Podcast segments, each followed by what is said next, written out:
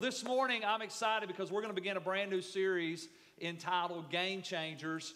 And uh, we're going to talk about really how God, through Christ, through the Holy Spirit, through the different things that He has given to us, has really changed the game, right? How that the game of life and the game of faith has literally been transformed and changed because of what God has done through His Son Jesus Christ. We're going to look at some specific things today. And I was kind of preparing for this message. I was just kind of thinking of some of the, really the inventions, right? I was thinking of some of the inventions and discoveries that have been made over the years that have been game changers. And I was thinking how grateful and thankful I am for electricity. How about you guys? Aren't you glad you can walk in the house, flip the switch, and the light just comes on? You can plug something in and you can charge it up. We don't even think about those things anymore. How about, can I get an amen for indoor plumbing? Praise God for indoor plumbing. Isn't that great? If you've ever traveled outside the United States, you get a little taste of what it's like not to maybe have indoor plumbing. And uh, what a blessing that is to get up and have the restroom right there in your own house. And then I was thinking about Henry Ford. Praise God for the car ride. I'm so thankful that when we leave church today, we don't have to go saddle up our horses to go home, uh, that we can turn the car and we crank it up and we can go wherever we want to go. What a blessing uh, that is. And then I was thinking about, of course, one of the biggest game changers in our generation, of course, has been the cell phone, the smartphone. And maybe it's a blessing, maybe it's a curse. You can kind of decide what that is in your life. But there have been a lot of game changers. And I was thinking, of course, who could, who could imagine our world without one of the greatest inventions ever made? How many of you are so thankful today for the post-it note? Y'all know you use them. Come on. You would forget all that stuff, right? If you didn't have your post-it note. Well, I thought it was going to be funny, maybe funnier than what I thought it was going to be. I'm not sure. Anyway. All right, look at that first point on your outline this morning. Let's talk about Jesus. Jesus is the ultimate game changer. If you're a note taker, you got your outline. There's first point. Jesus is the ultimate game changer. His life, his death, his resurrection literally changed the game of faith. It changed the game of eternity. It changed the game of mankind's relationship with God. Hebrews chapter 8. We're going to read a lot today out of the book of Hebrews, by the way. Uh, it's a great book. You ought to go home and read it, spend some time in it this week. It says, But now Jesus, our high priest. And you're going to see that phrase used repetitively today Jesus, our high priest. Because what we're going to see today is we're going to see that Jesus has created and implemented a new covenant with God through his life, his death, and his resurrection. And he is the high priest of that new covenant that we have with him, with God, because of Jesus Christ. It says, But now Jesus, our high priest, has been given a ministry that is far superior to the old priesthood. For he is the one who mediates for us a far better covenant with God based on better promises, a better covenant with better promises. Can I get an amen from somebody today? If the first covenant had been faultless, there would have been no need for a second covenant to replace it. But when God found fault with the people, he said, The day is coming, says the Lord, that I will make a new covenant with the people of Israel and Judah. And this covenant will not be like the one I made with their ancestors when I took them by the hand and led them out of the land of Egypt. They did not remain faithful to my covenant, so I turned my backs on them, says the Lord. And this is the new covenant I will make with the people of Israel on that day, says the Lord. I will put my laws in their mind, I will write them on their hearts. I will be their God, and they will be my people. Verse 11, and they will not need to teach their neighbors, nor will they need to teach their relatives, saying, You should know the Lord, for everyone from the least to the greatest will know me already. And I will forgive their wickedness, and I will never again remember their sins. And when God speaks of a new covenant, it means that He has made the first one obsolete. It is now out of date and it will soon disappear. Look at that next point on your outline. Jesus brought an end to the old covenant and He ushered in a brand new covenant. He literally changed the way that we come to God. Now, when, it say, when we say that Jesus brought an end to the old covenant, Jesus said he didn't come to destroy the law, he actually came to fulfill it. And when Jesus came, he literally fulfilled the law. He brought a fulfillment to the old covenant. He tied a bow on, bow on it and said, It is finished, it is done. And when he fulfilled the old covenant, which is what we call the Old Testament, all of a sudden, he implemented something brand new. He implemented what we call now a new covenant or the New Testament because we, as believers in Jesus Christ, are New Testament believers. So we came out from under an Old Testament, an Old Covenant, and now we've entered into a brand new covenant. And it is that new covenant that we have in Christ that really changes everything. It changes the way that we come and approach God. And what I really felt like the Holy Spirit say, I wrote it down just so I wouldn't forget it. He said, Keith, sometimes we as New Testament Christians take for granted the gift of God through Jesus Christ. And then he said this to me. He said, Keith, he said, uh, because we are American Christians, most of us are so far removed from the culture of the Old Covenant. Right? If you go and you look at some Middle Eastern countries today, you can kind of get a picture of an old covenant mentality, an old covenant way of living life. But as Americans, we are so far removed from that old covenant mentality. This is what I felt like the Lord said. He said, We're so far removed from it that we just take for granted what Jesus has done in our lives. And then he said this He said, And if you're not careful, many times as American Christians, we will act like spoiled brats now, aren't you glad you don't have any spoiled brats in your family? They're always in the other families, right? He said, We act like spoiled brats who just constantly want more and fail to appreciate what we already have. And this is what I've recognized in my life. I've recognized in my life that when I am not grateful for what I have, my ingratitude actually keeps me from receiving the more that God has. Because let me tell you something the truth is, God has more. He's the God of more than enough. God is not stingy. God is not greedy. God is not in heaven holding anything back. As a matter of fact, the new covenant that we have in Jesus gives us full access to everything that God has for us. But this is what I recognize. I recognize it in my own life when I am not grateful and appreciate what I have, it actually creates a wall of separation that keeps me from moving forward and receiving the more that God has for me. And we've all seen it in people's lives. When people are greedy and selfish and they're ungrateful for what they have, all of a sudden that ingratitude actually becomes a stumbling block that keeps them from moving forward. And so I felt like the Lord said, Keith, this morning, what I really want to do is I want to just shine a fresh light on what Jesus has done. And I want to create an attitude of gratitude in the hearts of people so that we begin to really not just appreciate what He's done, but we begin to celebrate the gift of God that we have through Jesus Christ and that we've entered into a new covenant that literally changed the way that men and women come before God. So today that's what we're going to do. Is that okay with everybody? We're just going to kind of take a little look at some contradictory statements or not contradictory statements, some conflicting ideas between the old covenant and the new covenant. And we're going to see how God took us out of the old, brought us into the new, and the change that that makes in our lives now as New Testament Christians coming before the Lord. So look at that first point or that next point on your outline. So under the old covenant, only the high priest once a year with great fear could enter into the presence of God.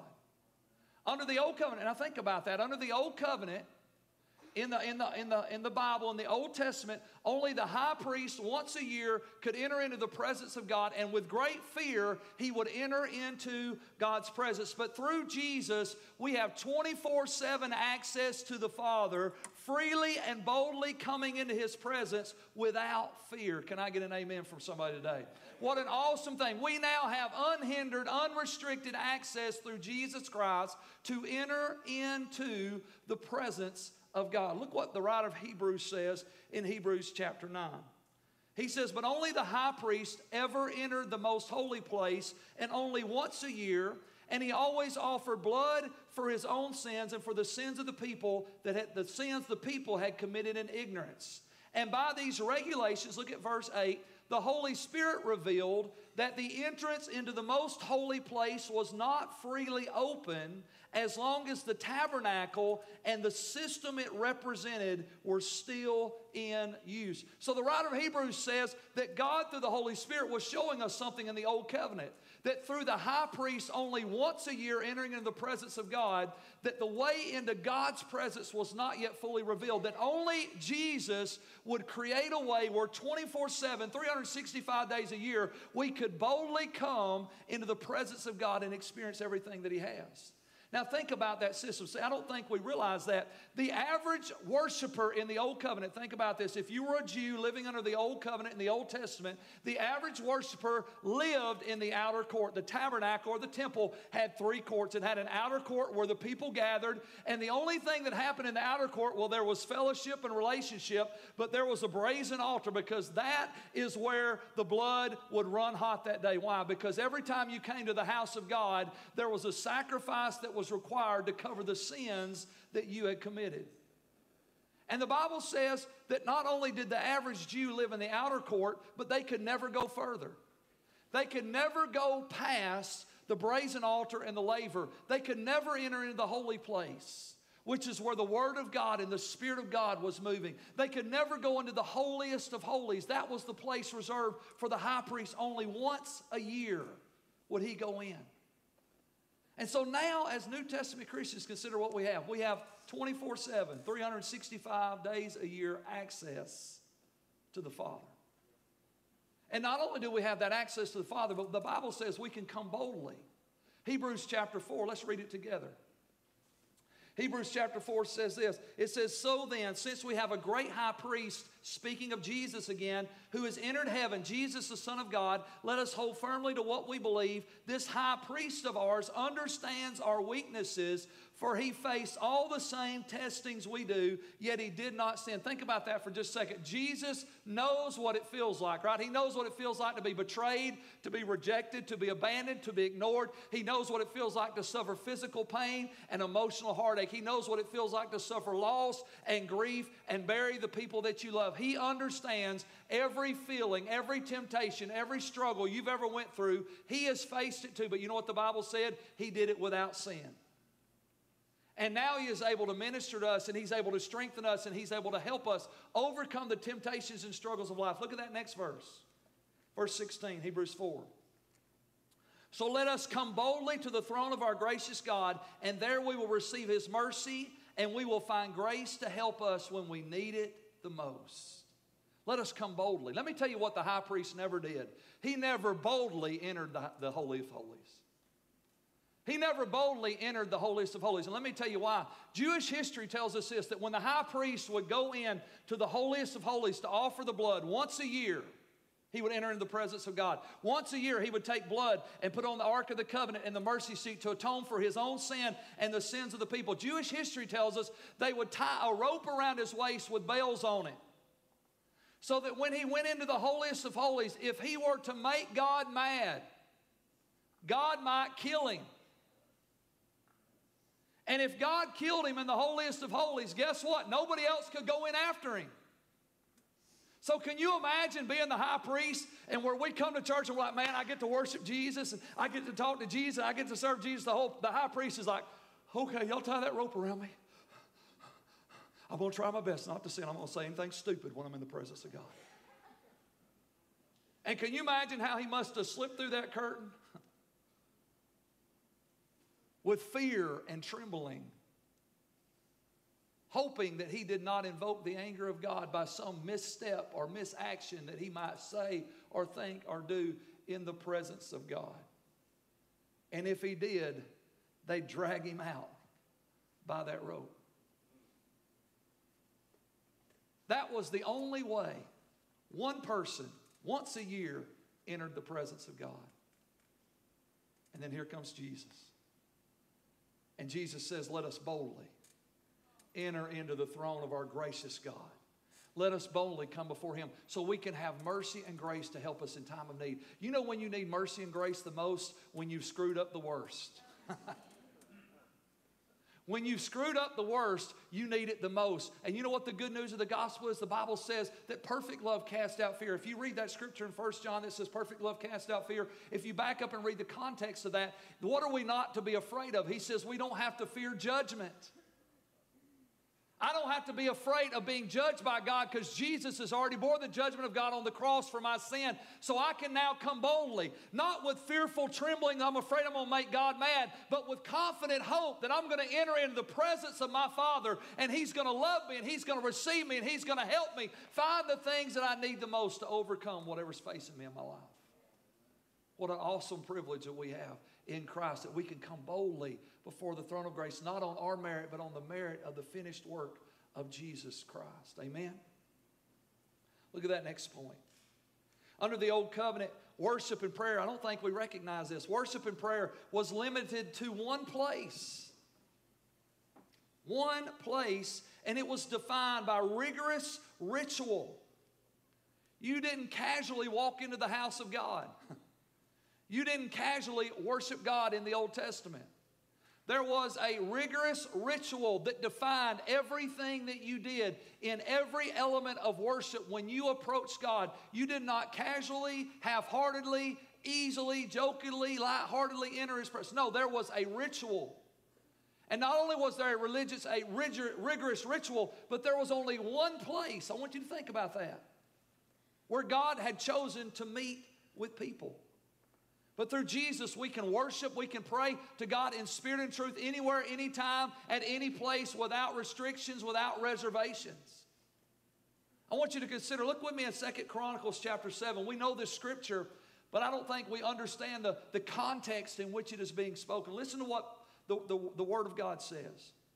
It says, Then one night the Lord appeared to Solomon and said, I have heard your prayer, and I have chosen this temple as a place for making sacrifices. Now, this is Solomon. Solomon has just built the temple, is about to dedicate the temple, and God says, I've chosen this place. Before there was a temple, there was a tabernacle. Y'all remember that? And in the tabernacle in the wilderness, you know what the word tabernacle means? It means tent of meeting. It was in the tabernacle that God would meet with them. It was in the tabernacle that God would instruct them. It was in the tabernacle that God would speak to them. They had one place. You didn't get a word from God when you were at home on your back deck doing your quiet time. There was one place to pray, there was one place to offer sacrifice. You couldn't build an altar in the backyard just because it was convenient. There was one place. One place of worship, one place of sacrifice, one place of prayer. There was one place. And from the tabernacle, God ordained the tabernacle. And then when they built the temple, God said, I've ordained this place, I've consecrated this place. Look at the rest of the scripture here. Look at verse 13. He says, And at times I might shut up the heavens so that no rain falls, or I might command grasshoppers to devour your crops, or I might send plagues among you. I'm going to talk about that in a minute because God says He's going to do some pretty nasty stuff. But look what He says in verse 14. We know this scripture, right? Then if my people who are called by my name will humble themselves and pray, seek my face and turn from their wicked ways, I will hear from heaven, I will forgive their sins, and I will restore their land. And the principle of that verse is still true today. Amen? But I want you to see the context of the old covenant. I want you to see this. Look at the next verse, verse 15. And my eyes will be open, and my mirror ears will be attentive to every prayer made in What do you mean you're going to pray at home? I don't hear those prayers. What do you mean you're going to pray on your way to work? I don't hear those prayers. What do you mean you're going to try to talk to me while you're out there plowing in the field? I don't hear those prayers. My eyes and my ears are attentive to the prayers that are made in this place. See, in the old covenant, it was all about a place. It was all about a place. You know why the Jews every year had to make a pilgrimage back to Jerusalem? You know why the Bible says in Daniel that when Daniel, who had been taken captive by the Babylonians, three times a day he would pray. Do you remember what he would do? He would open his window, and you know what he did? He prayed, the Bible says what? Toward Jerusalem. Why? Because there was only one place that God would hear your prayers. There was only one place of worship. Do you know why today Jews still living under an old covenant mentality, why they go to the western wall to pray? Because that is a holy place, because the Temple Mount is there, and we're praying toward the temple because that's the place.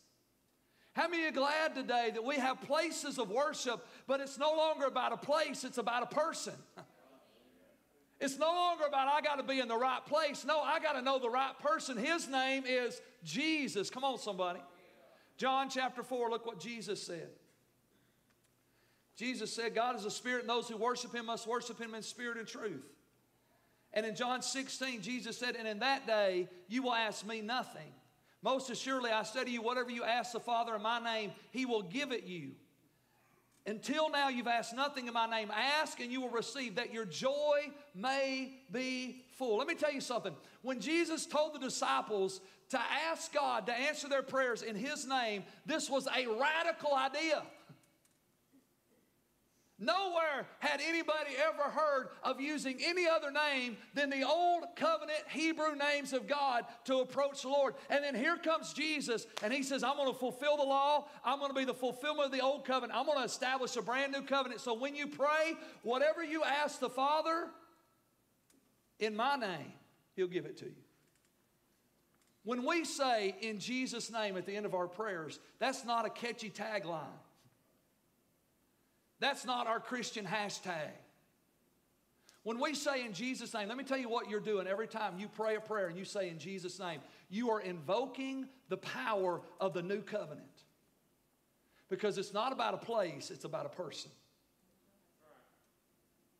It's not about a place. And see, I think as New Testament Christians, we don't even realize that. We're just so used to there's a church on every corner and I can talk to God anywhere I want to go and I can worship the Lord while I'm deer hunting. Well, probably not. But anyway, come on, somebody. That's a whole other sermon. I'll give you that later. But you know what you can do? You can worship and you can pray anywhere and any place. Why? Because it's no longer about a place. It's all about a name. It's the name of Jesus. It's a person. It's a relationship. The heart of God, hear me, the heart of God has not changed. From the Old Testament, to the New Testament, the heart of God has not changed. God's heart then and God's heart now is intimate relationship with you. He wants to know you, He wants to be known by you. Not rules and regulations, intimate relationship with the Father. Look at that next point. We're going to hit this one fast because I want to get to our last one, and we're going to hang out there for a minute. Under the old covenant, you were required to offer sacrifices continually to cover your sins.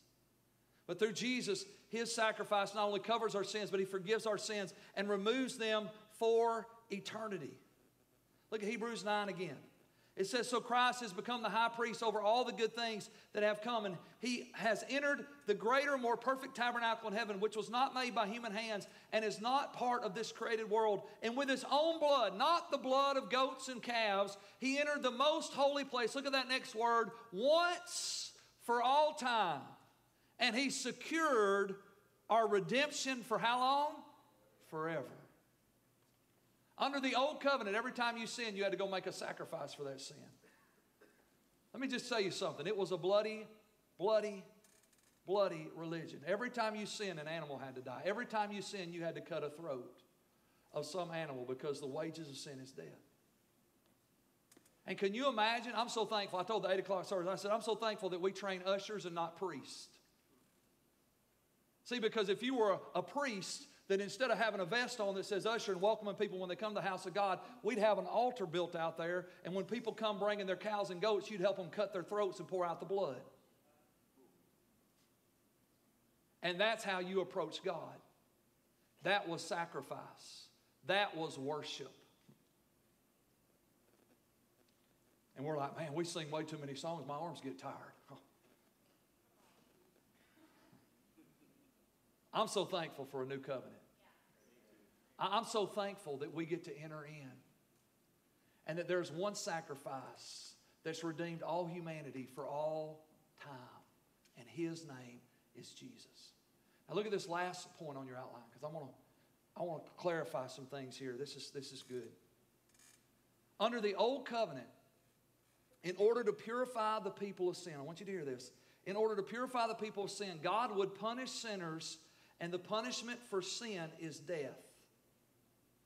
In the new covenant, God punished Jesus for our sins so he could sanctify sinners and purify the hearts of those who believe in Jesus, bringing them into the right into right standing with God.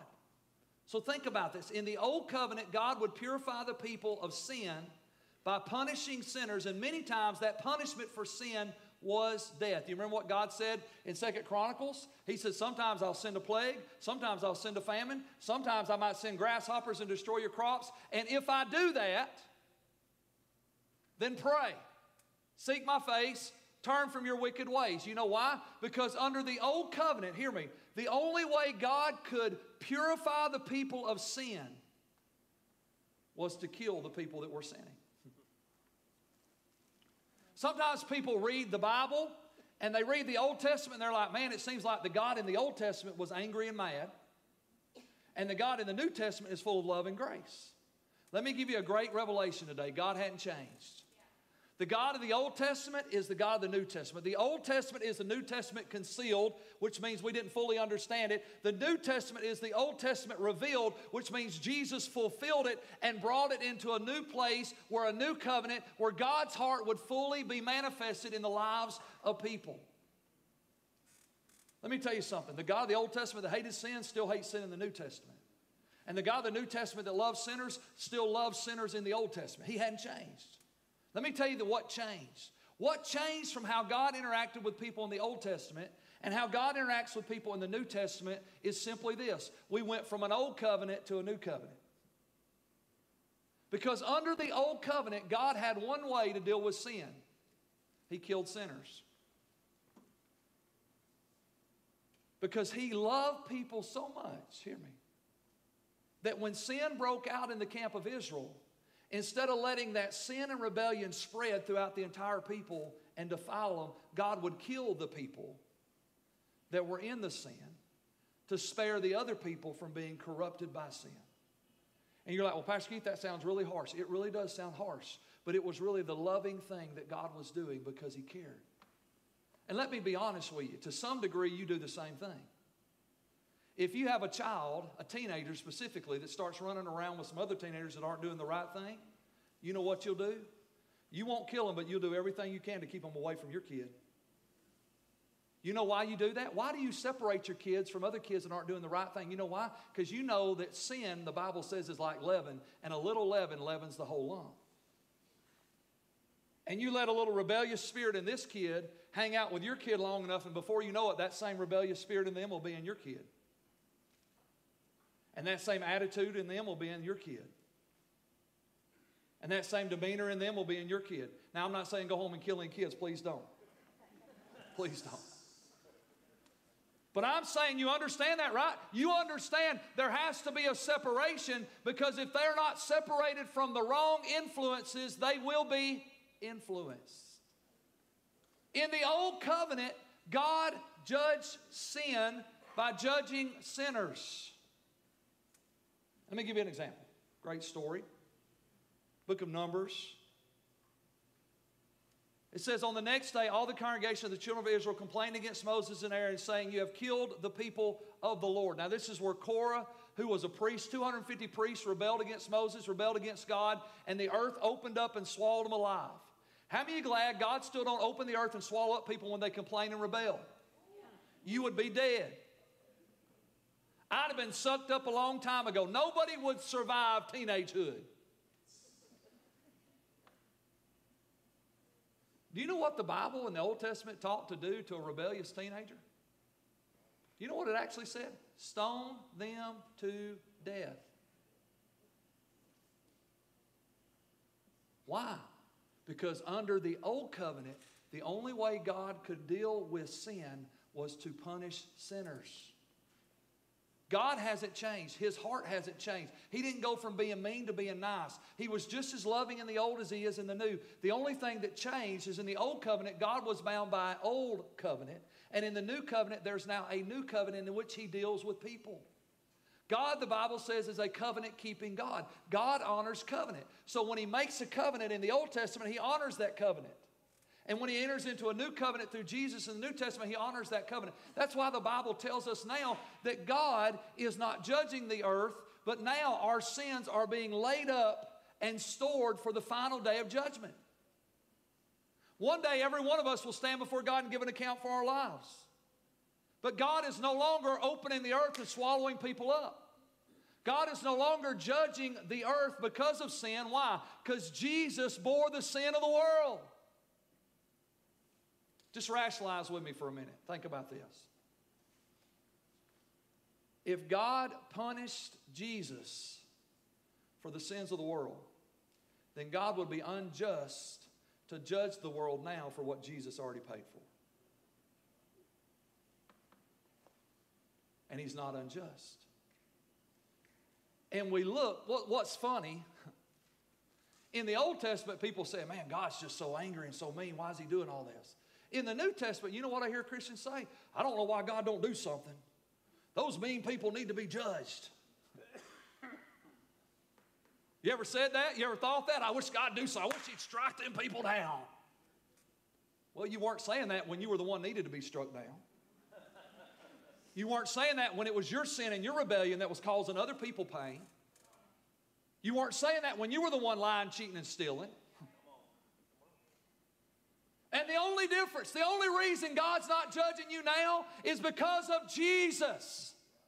He bore the penalty and punishment of our sin. And now, if you reject Jesus, you don't know how it's so important to accept Christ? Because if you reject Jesus, then when you do stand before God, if you reject the new covenant, then you will be judged under the old covenant.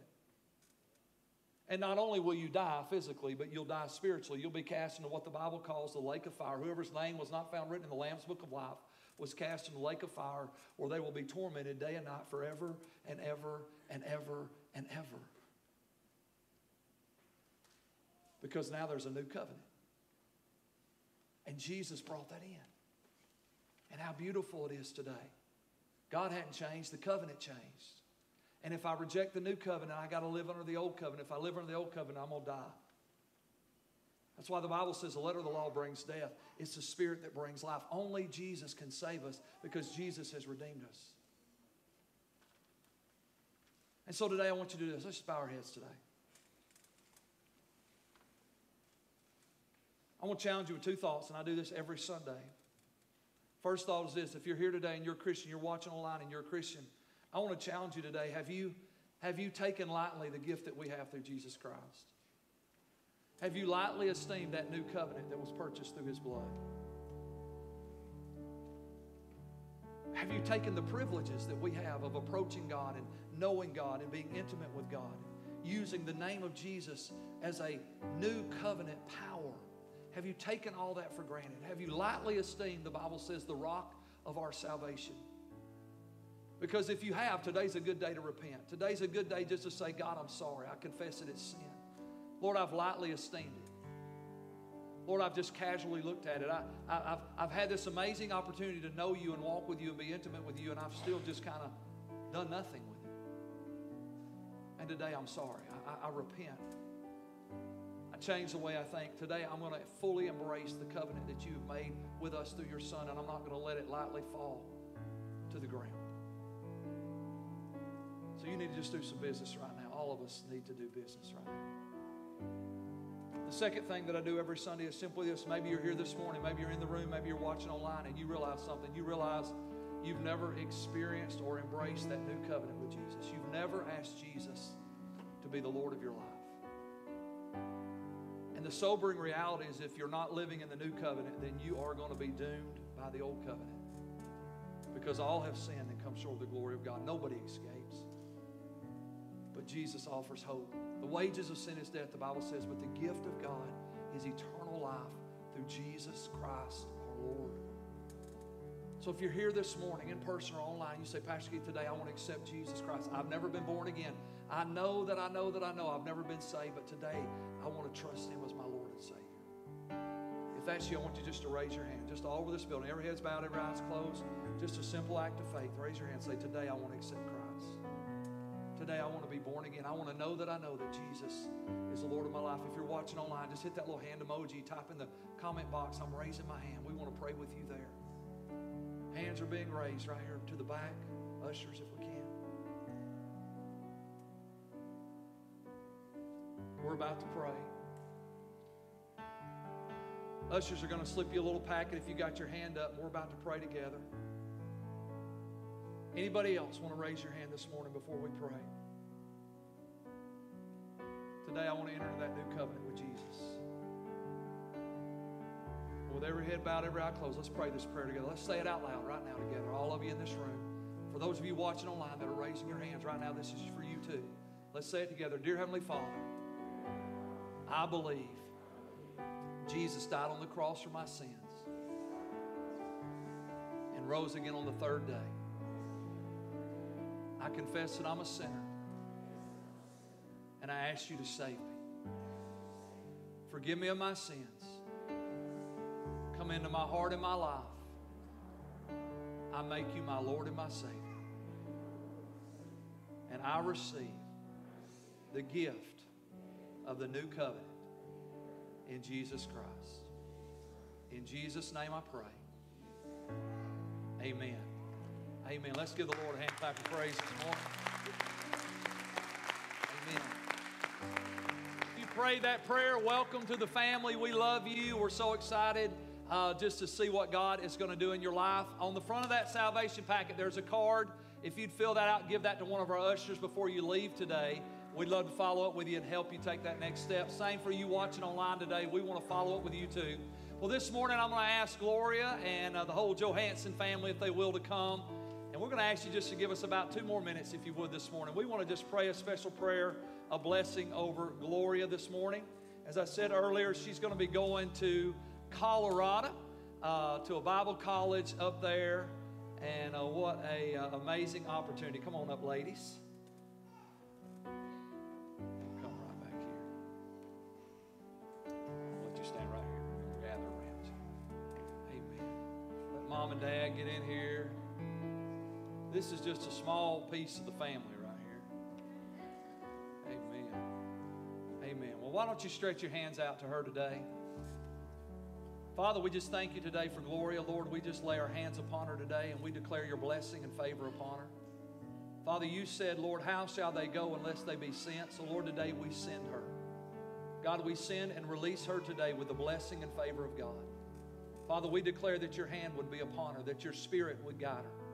And Lord, that you would cultivate in her the gifts and the callings of God. Lord, that this next step would literally be a catapult for her as she would move forward into the vision and mission that you have for her life. So we bless her. We pray peace and provision over her life.